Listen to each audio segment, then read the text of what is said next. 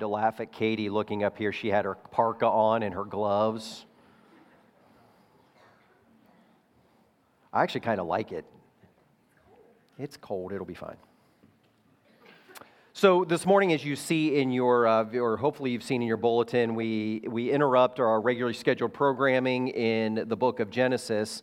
And we're going to look, um, as Pastor Andy just said, one of the numerous places in the Word of God, in the New Testament, that talks about thanksgiving or giving of thanks. Um, and this morning, we're going to be in Colossians 3, verses 15 through 17. Colossians 3, verses 15 through 17. And it says, And let the peace of Christ rule in your hearts, to which indeed you were called in one body, and be thankful. Let the word of Christ dwell in you richly, teaching and admonishing one another in all wisdom, singing psalms and hymns and spiritual songs with thankfulness in your hearts to God. And whatever you do, in word or deed, do everything in the name of the Lord Jesus, giving thanks to God the Father through him. Would you join me one more time in prayer? Heavenly Father, in the next few moments as we open up your word, as we consider what it means to be thankful, um, I just pray that, that you would open up our ears, that you would open up our minds, that you would soften our hearts um, and you would prepare us to hear what you have to say about this, and, and that we would internalize it, and, and that we would then take this into the world, especially um, in this week of Thanksgiving, um, that we would understand what it means to give thanks from an eternal perspective. More importantly, what it means to give thanks as Christians, as those who are redeemed. So, Father, again, I just pray that you would be with us over the next few moments and that you would be honored in everything that we say and we do. And we ask all this in Jesus' name. Amen. So, as we approach Thanksgiving this year, um, I would re- be remiss if I did not point out the fact that we face lots of challenges. We face lots and lots of challenges. Um, from a worldly perspective, there are wars and rumors of wars. Um, if you've caught on the news, there's mass protest in, in Iran, and the brutal government there's just gunning people down. Um, they're, they're just, um, just killing people by the numbers to try to gain or to re, um, restore their power. Um, here in this country, it's abundantly clear that our electoral system is broken. Um, we've gone from election day to what, an election month?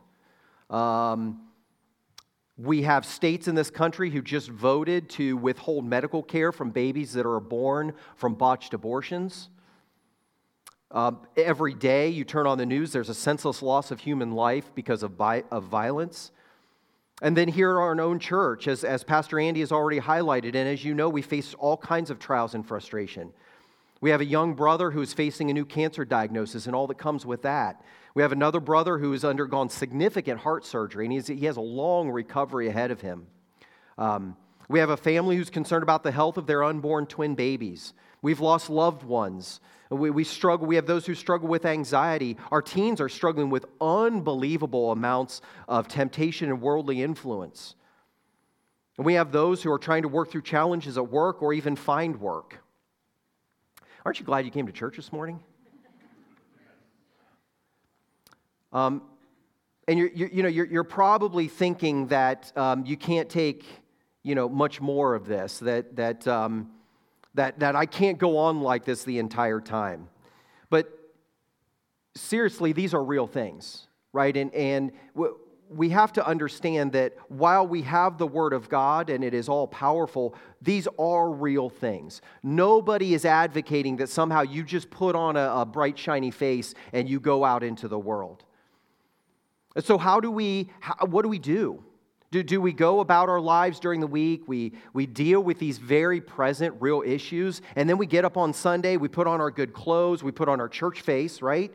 We come to the church building, we drop all your struggles at the front door, right? Don't bring them in here, right? Drop drop them all off out there. Come in, do your Christian duty.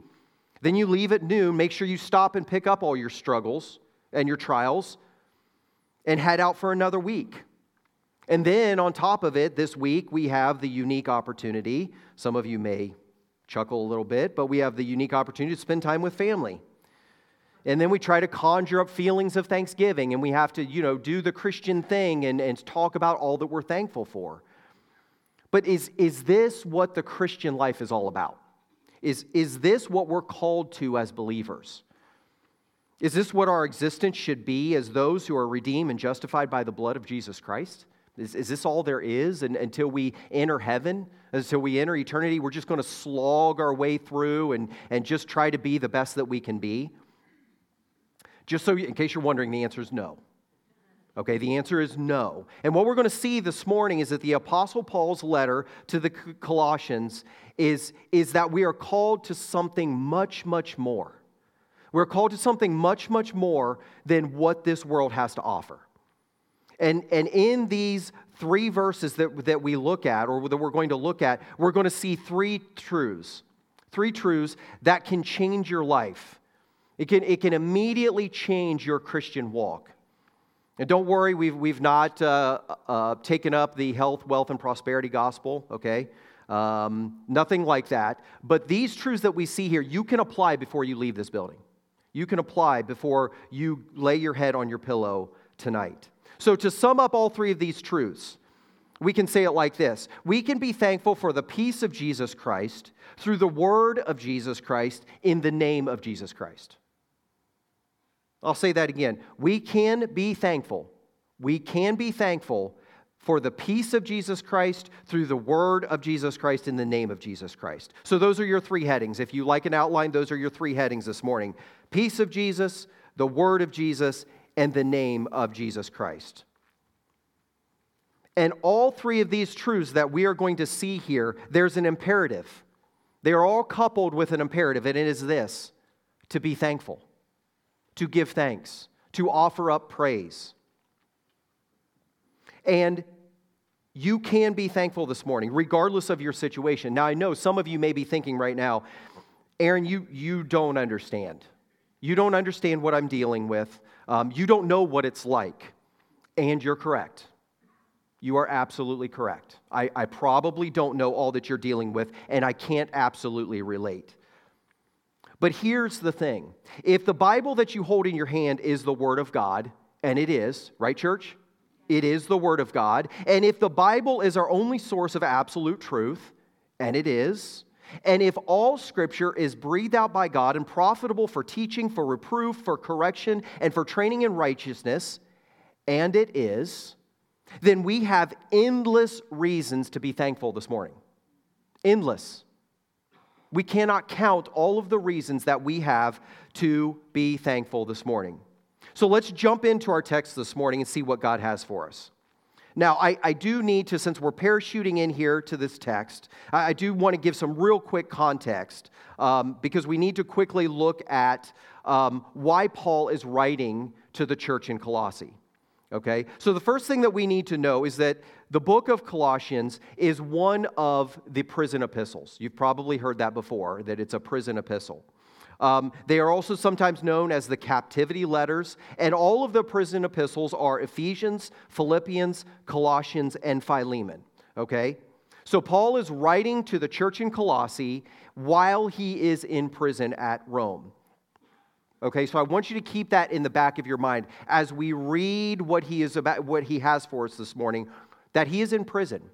Okay? And the reason that he's writing to the Colossian church is because he's, re- he's received a report from Epaphras. Epaphras was the pastor, he was the founder of the church in Colossae. And, and there are concerns, so much so that he has traveled to see Paul in Rome to, to bring him a report. So Paul turns around and he writes a letter, and he's wanting to encourage them. He's letting them know that he's offering up prayers of thanksgiving to God because of their faith and their love towards the saints. You can see that in the opening parts of, of the letter of the book. He also wants them to know that he and Timothy are praying for their continued growth in the Spirit and that God would fill them with the knowledge of his will. Okay? The other thing that we see is that there's also multiple concerns, as I just said. There's multiple heresies that are going on in Colossae. Um, there's the existence of Jewish legalism. There's other philosophies that have cropped up and they're threatening the church. And, and I think we can relate to this a little bit in our world, right? Do we, have threat, do we have threats that are coming upon us as believers? Not as much as we see in the rest of the world, but there are things that are starting to crop up in our world. So we can relate to this, all right? And so then we come to um, chapter 3, and Paul is reminding them of their position as saints as faithful brothers in Christ. So look at me when chapter look with me in chapter 3 and I want to read verses 1 through 14. Chapter 3 verses 1 through 14. And Paul says this, if then you have been raised with Christ, seek the things that are above where Christ is, seated at the right hand of God. Set your minds on things that are above, not on things that are on earth. For you have died, and your life is hidden with Christ in God. When Christ, who is your life, appears, then you also will appear with him in glory. Put to death, therefore, what is earthly in you sexual immorality, impurity, passion, evil desire, and covetousness, which is idolatry. On account of these, the wrath of God is coming.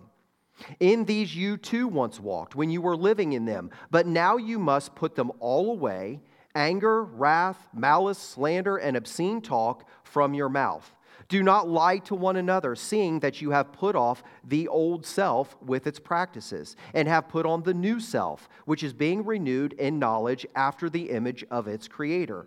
Here there is not Greek and Jew, circumcised and uncircumcised, barbarian, Scythian, slave, free, but Christ is all and in all.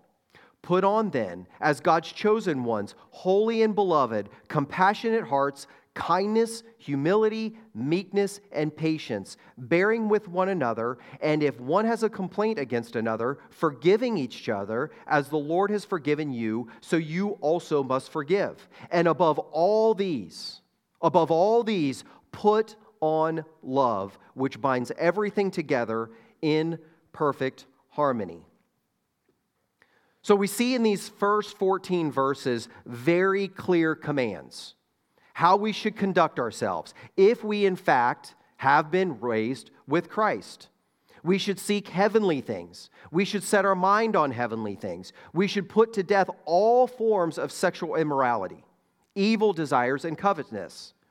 We should be putting away all forms of anger, wrath, malice, slander, and obscene talk. How do we do with that, by the way? It's a struggle all the time.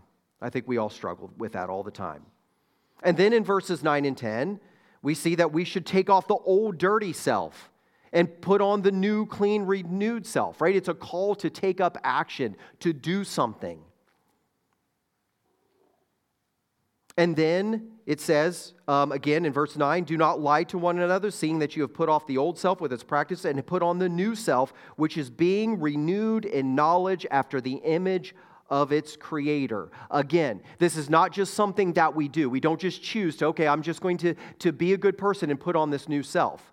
No, how do we do it? It is being renewed in the knowledge. It's through the knowledge after the image of its creator.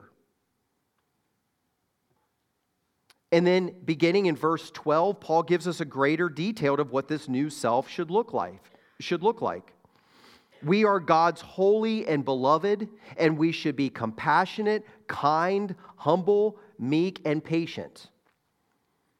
So there's a lot of description here, there's a lot of commands here. But then in verse 14, the most important thing, Paul gives us the most important thing. Paul's saying, I give you all of these things. I'm going to give you this description, all of these things that you should do, what, what, what, um, what you should be as a Christian. But then the most important thing he gives us that we should put on. And what is that, church? Love. Love. He says, and above all these, put on love, which binds everything together in perfect harmony. Love binds everything, and in that is perfect harmony. So then finally, we come to our text this morning that we want to focus on. We roll right into, Paul rolls right into verse 15. And just so you know, and, and this has been said before, we know this is a letter, right? There were no verse numbers, right? So we need to keep that in mind as we go through these, that Paul is writing and, and he has all of these connective words and. So he's rolling right into verse 15. It's a continuation of verse uh, 14 with the word and. And we need to notice here that this is this in verse 15 is an imperative. It's a command. Okay? It's not if you want to. He's telling us what we should do. He's telling the, the Christians in Colossae what they should do. And that is this that they should let the peace of Christ rule in their hearts, to which indeed they were called in one body, and be thankful. So, this brings us to our first truth. We can be thankful because of the peace of Christ. We can be thankful because of the peace of Christ. And so, the first thing that we need to look at is what is the peace of Christ? What, what is the Apostle Paul talking about when he says that? And we have to be clear here because shortly we're going to see that it has to rule in our hearts. It is to rule in our hearts. So we need to make sure that we understand what this is. And we get a good description and explanation of this peace in uh, chapter 2 of Ephesians. So turn over with me to Ephesians chapter 2. Ephesians chapter 2, starting in verse 11. Ephesians 2, chapter, uh, I'm sorry, Ephesians chapter 2, verse 11. And it says this Therefore, remember that at one time you Gentiles in the flesh called the uncircumcision by what is called the circumcision, which is made in the flesh by hands. Remember that you were at, at, that time separated from Christ, alienated from the commonwealth of Israel, and strangers to the covenants of promise, having no hope and without God in the world. But now, but now in Christ Jesus, you who, who were once far off have been brought near by the blood of Christ. For he himself is our peace who has made us both one and has broken down in his flesh the dividing wall of hostility by abolishing the law of commandments expressed in ordinances, that he might create in himself one new man in place of the two, so making peace, and might reconcile us both to God and in one body through the cross, thereby killing the hostility. And he came and preached peace to you who were once far off, and peace to those who were near. For through him we both have access in one spirit to the Father. So then you are no longer strangers and aliens, but you are fellow citizens with the saints and members of the household of God.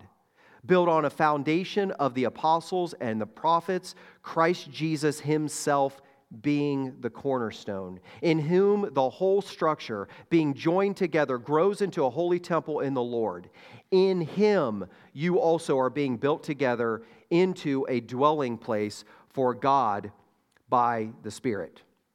So, so that's a lot there, but it is a good kind of holistic description of what this peace is. Paul is reminding them, the, the, the um, Gentiles, the, the Christians in Ephesians, he's saying, Remember, you as Gentiles were separated, you were alienated from the covenants of the Old Testament. The same covenants that Pastor Dan has been walking us through in Genesis. All of these same things. The Gentiles were alienated from that. And in fact, he's saying you were so separated that you had no hope. You were without God in the world. And just as a side note, you know what the worst part of hell is going to be? The worst part of hell? It's the absence of God. It is the absolute, total separation between those lost souls and the Almighty God. Because we read in Scripture that, that even God reigns or sins rain on the just and the unjust. Even those who do not accept in Jesus Christ still are experiencing and, and have pleasure in the grace of God. But when in hell, there will be a complete separation. So when Paul is talking about this separation here, it's, it's extensive. It, it, it, is, it is complete separation. As Gentiles, they were separated. And as, as we see earlier in Ephesians 2, they were dead. But look at Ephesians 2:13. Go back to verse 13 in this passage. This is the wonderful part. He says, "But now in Christ Jesus, you who were once far off have been brought near by the blood of Christ, for he himself is our peace." So we've been brought near. We as Gentiles have been brought near. We've been grafted in by the blood of Jesus Christ. Why? Well, we just see it there because Jesus Christ is our peace. It's all through Jesus Christ. He's the one that has broken down the wall of hostility. He's the one that has invalidated and made powerless the Old Testament law. And why? Why did he do it? So he could make peace. He could reconcile both Jews and Gentiles to God in one body through his cross in which he killed the hostility. But there's something even more powerful I want us to notice real quick here the results of the work of Jesus Christ. And it's this in verse 12. It says, Remember that you were once, um, at this time, as I've already read, um, uh, read were at, at, uh, at the time separated from Christ, alienated from the commonwealth of Israel, and strangers to the covenants of promise, having no hope and without God in the world. But then, through Jesus Christ, what do we have? If we were to go to Ephesians chapter 3, verse 12, we would read that we can boldly and confidently approach the throne of God. Through this peace, through this breaking down of the wall of hostility, we can go directly to God's throne. There's no separation. The curtain has been torn in two. And so I hope you see through this that the peace of Jesus Christ it is through all that he has done. It is because of all that he is. And you, you see the wonderful part here? The wonderful part is that this is nothing that we manufacture. This is nothing that we conjure up in ourselves. It is His peace. It is His peace. Turn back with me to Colossians 3. Do you see it there in verse 15 at the beginning? And let the peace of Christ. Let the peace of Christ. And this peace is nothing. This peace is nothing like we find in this world. In chapter 14, we have, uh, I'm sorry, in John chapter 14, we have an account of Jesus, right? He's in the upper room with the apostles. It's the night before his death, and he's talking to them about how he must go away. And he says this Peace I leave with you, my peace I give to you. Not as the world gives, do I give to you. Let not your hearts be troubled, neither let them be afraid. So, this is the peace. This is the peace that the Apostle Paul is talking about when he's writing to the Colossians. And it is this peace that must rule. It is this peace that must rule in our hearts. Now, real quickly, when we look at this word rule, it's interesting to note that this is the one and only time in the original language that this word is used. It is used nowhere else in Scripture. And it's a description of um, an, a, a, an, umpire or a referee in, in the Greek games um, that determines the outcome of, of an athletic contest or, or, something like that. It's, it's the referee that determines who's going to win, who gets the prize.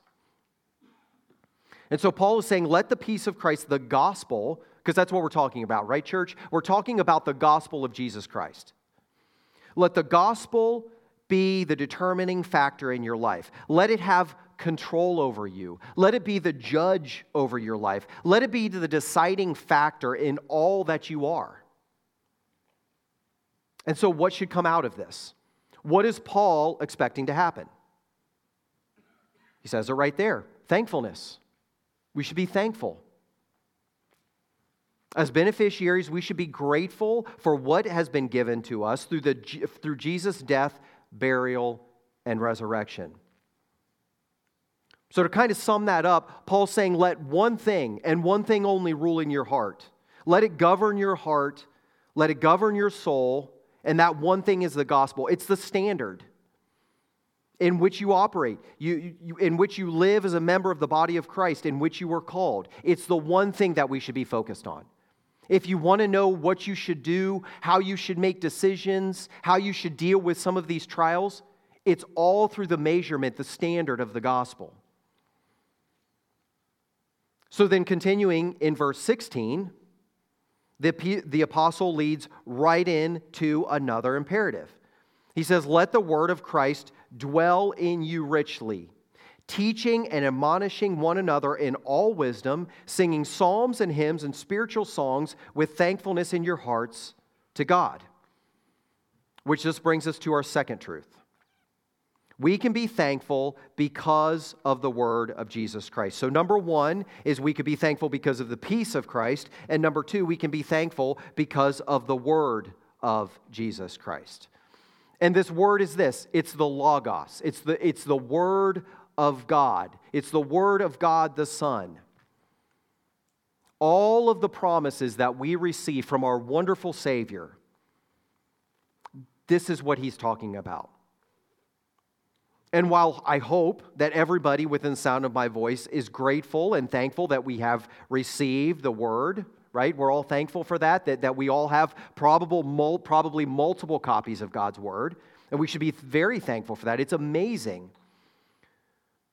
But there's more here. The command here is that it should not just exist. That it's not just something that we pick up on Sunday that we bring to church with us. It should not just be something that we do our morning devotions on and then we set it aside. What does it say here? What does the apostle say? It should dwell. It should dwell. And not only that, but it should dwell in us richly, which also could be said, it should dwell in us abundantly. So let's look at the idea of the word dwelling in us. So, first, I'm not meaning to insult you. Of course, this means, right? You can picture this.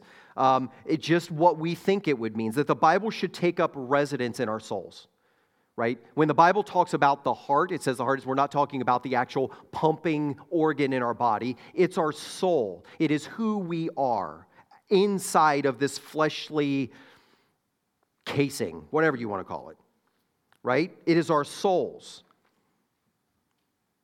But it's not only that. It, it's not only the place where we, this is not the only place where we see that things dwell in us, that there is something that dwells in us. I'll just give you a couple references. We won't take, take time to go to each one. But in Romans 8:11 and 2 Timothy 1:14, we read that the Holy Spirit dwells within the Christian. We are sealed by the Holy Spirit. In 2 Timothy 1:5, Paul writes to Timothy, and he says that he is confident that the same faith that dwelt first in Timothy's grandmother Lois and, in his mother Eunice dwells in him as well. He's confident of that. But here's something that we also face in this world, and we see it in Romans 7. Paul acknowledges something that's very important for us to understand. And it's, the, it's this fact that even though Paul has a renewed heart, that he desires to do what is right in the eyes of God, he will continue to fight sin. We will continue to fight sin because something dwells in our flesh. And what is that? Sin. We are still in a sinful world. We still battle with the sinful flesh. We've been given a new heart if we've accepted Jesus Christ, but we still battle with this. But the thing that we see in all of those passages, whenever we look at the indwelling of whether it's the Spirit or the Word, there is a result of whatever is dwelling in the individual. There is a result, there's a cause and effect.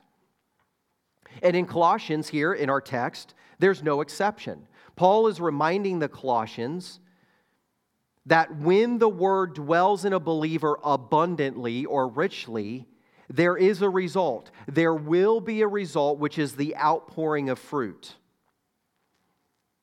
Have you ever been working in the yard and you need water? You need water for something, right? Hopefully, not a day like today. And you go and you get a couple buckets, right? And if you're anything like me, you're lazy and you're already upset that you have to do it because you don't want to be out working in the yard. So, what do you do? You fill up the buckets and you don't fill them up halfway because you want to make one trip right? So you fill them up as full as you possibly can, right? And though, so then you pick them up and you start to carry them, and you think you're going to be car- able to carry them without the water spilling out, right? And what happens? It spills out. It goes all over your pants, your legs, your shoes, and what do you do? We're always surprised, right? We're always surprised that that happened. Like, I can't believe that I just soaked my shoes. What in the world is going on here? This is so unfair right? It just goes everywhere. We're, we're frustrated and we continue. And we continue, and what happens? It continues to spill out. And we end up having to make multiple trips. But when we think about it this way, this is the same principle that we're seeing here. Paul is saying if we fill up our souls with the Word of God to the point that we can't fit anymore, you literally have, have all, taken all of your time when you've put as much time as possible into the Word of God and, and, and pulling it in through reading and meditating and prayerfully considering all that God has, what does he say here? It will overflow. It is going to come splashing out. And that's what Paul is talking about when he goes on and, and he is giving them instruction. And, again, what do we see here? It's not that sometimes or, or possibly this might happen. Again, it's a you understood. Look with me at verse 16. He says, Let it dwell in you richly. And then he just follows right in. What comes from that? Teaching and admonishing one another in all wisdom, singing psalms and hymns and spiritual songs, songs with thanksgiving. These things will be coming out of our lives, in our lives, and literally out of our mouths, right? We'll be singing and out of our minds. We will want to teach others. And some of you have experienced that. You just can't keep your mouth shut. You just want other people around you to know about the wonderful truths in the Word and about the gospel. It's coming, it's pouring out of us. As we're pouring in the Word into our souls and we're being admonished, we're being corrected, then what will we want to do? The overflow of that is we will want to counsel those around you, and not from a vindictive heart, not from a hateful heart, because we are so sure that we are, are um, better than other people. No. That we have a heart that has been corrected that we have a heart that has been changed by the Word of God, and we want to sound the alarm. We want others to know about sin and ungodly behavior and all of the negative things that come from that. And then we'll be singing and worshiping, pouring out praise to God our Father. We will not be able to help it. No matter how hard we try, it will just come pouring out of us. And why will we be doing all of this? We see here because we are thankful to God in our hearts for all that He has done, for all that He has provided for us. We will not be able to help but be thankful to God in our hearts. We are thankful for all that we know because it is revealed to us in Scripture. We know how the world began. We know God's will because He has revealed it to us. We know that even though we live in a world ruled by sin, we know that God had a plan before the beginning of time. We know that we are all part of that plan. We know that God is fulfilling that plan this very moment, and all things are working exactly as He, as he has planned them to work. We know that we have been we have a redeemer that we have been redeemed. We know that this redeemer is the one that created all things. We know that no matter what we face in this life that Jesus is preparing a place for us. And we know that that place is our real home and that it is that place where we will spend all of our eternity in glorified bodies.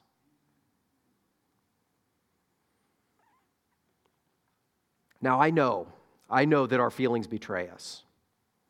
I know that our feelings do not always match these glorious truths that, that we are seeing here. But we know that they're true. We should know that they're true. They are real because God has told us through His Word that they're true. And this should cause us to have gratitude towards God in our hearts. That's what Paul is saying here. This should be the outpouring, this should be the result. And then in verse 17, we have the final, port, uh, the final point, the final truth that we will see this morning. And it's this that we can be thankful by doing all things in the name of Jesus Christ. Look with me at verse 17. Paul says, And whatever you do, in word or deed, do everything in the name of the Lord Jesus, giving thanks to God the Father through him. Now, notice again that we have for the fourth time the use of the word and. It's connecting all of these imperatives together. In verse 14, we saw it says, And above all these, put on love, which binds everything together in perfect harmony. In verse 16, or I'm sorry, in verse 15, we see the peace of Christ ruling in our hearts. In verse 16, we see the word of Christ uh, abundantly dwelling, richly dwelling in our souls. But in this final verse, Paul has kind of rolled everything up. He's, he's packaged everything into a neat package for us. And he's saying, Do everything. I don't care what it is, he says. In the name of the Lord Jesus Christ, do everything. There's no exception. We should do everything in the name of Jesus Christ. Whether it's something we say, whether it's some action we work or we do, it should all be done in the name of Jesus Christ. If we were to look at um, 1 Corinthians 10:31, we would read this. So whether you eat or drink or whatever you do, do all to the glory of God. And I think this is a logical conclusion, is it not? We are granted eternal salvation through him, and then we are granted his peace. We are given God's revelation. What in our lives does not benefit from this? Pastor Andy hit on this as he read scripture. Is there anything in our lives that is not affected by this truth? Now, we can choose to go the opposite way. We can choose to just disregard everything that we read in the Bible, and we can go and try to find peace and satisfaction in the world.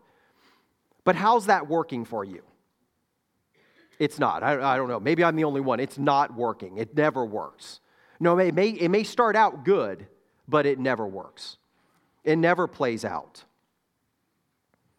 To what person or what thing can we attribute these eternal um, heavenly benefits? It's to one person and one person only, right? And that's what Paul's talking about here. It is to our Savior and our King, Jesus Christ. And the amazing thing here is that not only do we honor Christ when we do all things in His name, what else does it say here? That when we do this, we are offering up thanks to God. It's a two for one. When I do all things in the name of Jesus Christ, I am also honoring God. I'm giving thanks to God. It was God's ultimate plan to save sinners through his Son. And Paul reminds the Colossians earlier um, in, his, in this same letter. Turn with me back to chapter 1, real quick. Chapter 1, verse 12.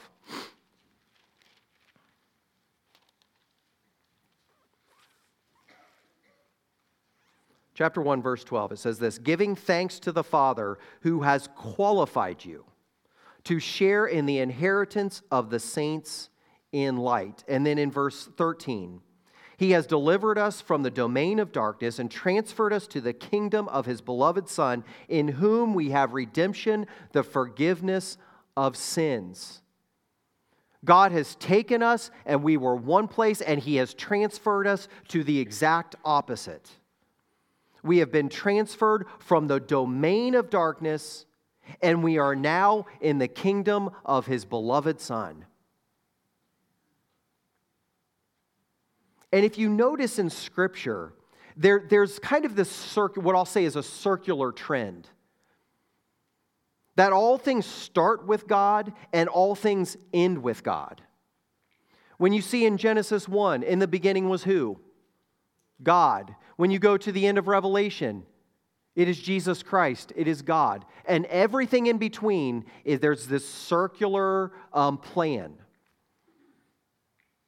In 1 Corinthians 8, verses 5 through 6, it says this For although there may be so called gods in heaven or on earth, as indeed there are many quote unquote gods and quote unquote lords, yet for us there is one God the Father from whom are all things and for whom we exist, and one Lord Jesus Christ, through whom we are through whom are all are all things and through whom we exist. There's a parallel there, right?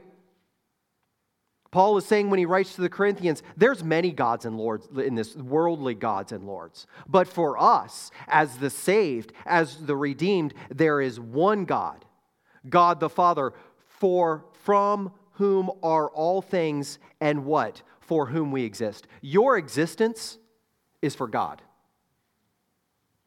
Our existence is not for our pleasure, for all of the material things that we can amass in this world. It is for God, it is for Jesus Christ. So, with this in mind, when we go back over to chapter 3, it makes sense. Hopefully, it makes sense. That we would do all things in the name of Jesus Christ. And in doing so, we're thanking the Father for all that He has made for us, that all, everything that He has given to us. And so I hope you see that there's a difference between where we started this morning and then what we are called to be, what we are commanded to be, what we have seen just in this short time. Yes, we have trials. Yes, cancer is very real. Yes, cardiac surgery is unbelievably real. Yes, the struggles that you are going through are real. They're not some figment of your imagination. They're not just something that you can just overlook. But the wonderful thing is is that we're not defined by this. We're not ruled by these things. We have true peace. The true peace is Jesus Christ. And we have the power of the Holy Spirit is, who is our helper. And we have the Word of God. And we have the sovereign creator of the universe in which we can cry out, Abba, Father. And guess what? He hears you. He hears you. And guess what else? He calls us sons and daughters.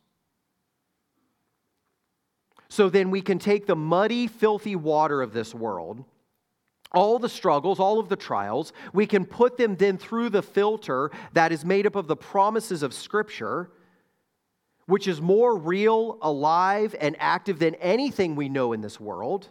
And what do we get? What do you get on the other side?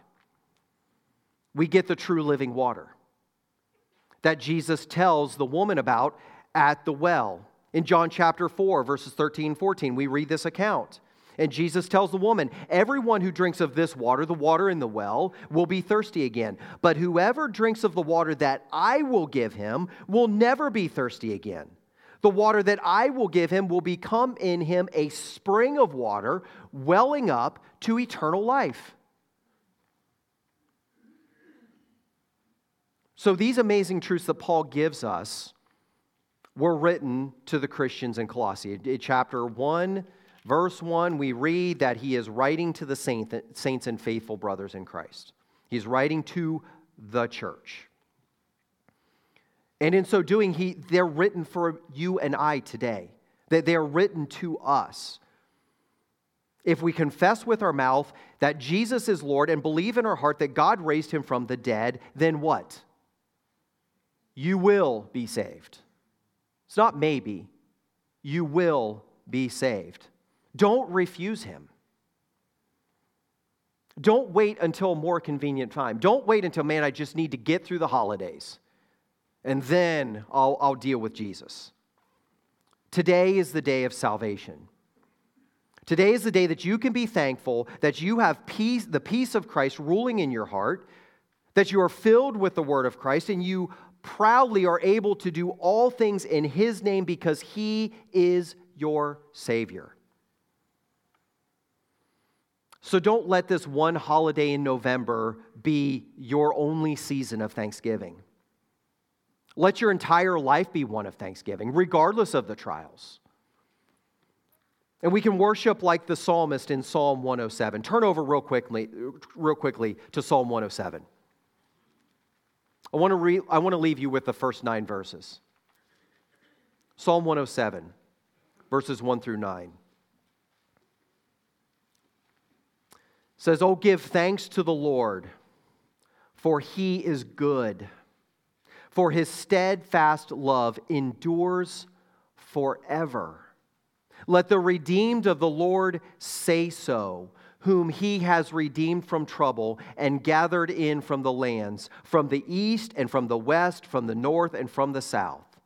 Some wandered in desert waste, finding no way to a city to dwell in, hungry and thirsty. Their soul fainted within them. Then they cried to the Lord in their trouble, and he delivered them from their distresses. He led them by the straight way till they reached a city to dwell in.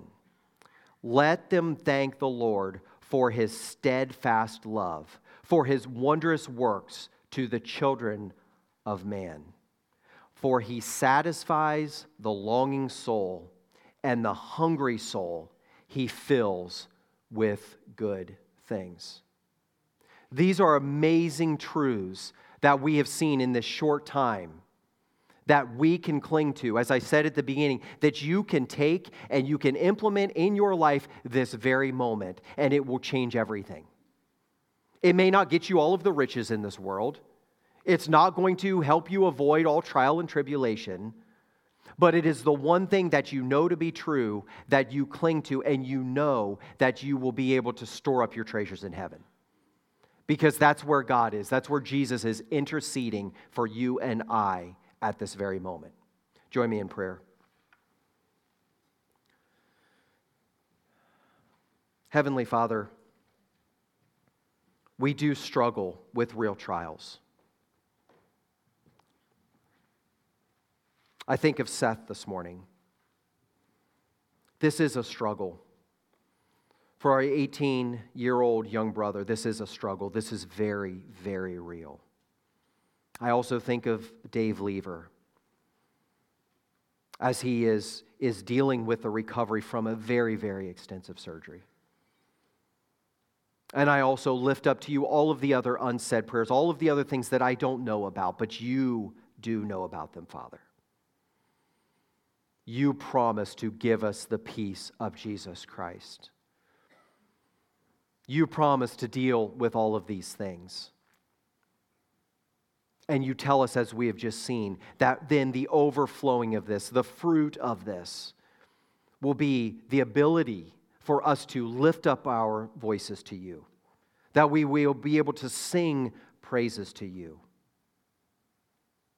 So, Father, as we leave here today, I pray that we are able to do all things in your name, that that will be at the very forefront of our minds, that no matter what we go through, no matter what challenges we face, whether it's getting up in the morning and going to work or going to a doctor's appointment or whatever it may be, that we do all of these things in your name because we are acknowledging you for who you are. And because of that, we can have thanks because you have redeemed our souls. And in that, we have a Redeemer. We have one who is interceding for us, and it is our Savior, Jesus Christ. And in that and that alone, we can be thankful. And no matter what we deal with in this life, that is the spring that keeps overflowing, the living water that will keep us hydrated and nourished no matter what we face. So, Father, thank you for this time that we have had together to open up your word. We love you and we praise you, and we ask all this in Jesus' name. Amen.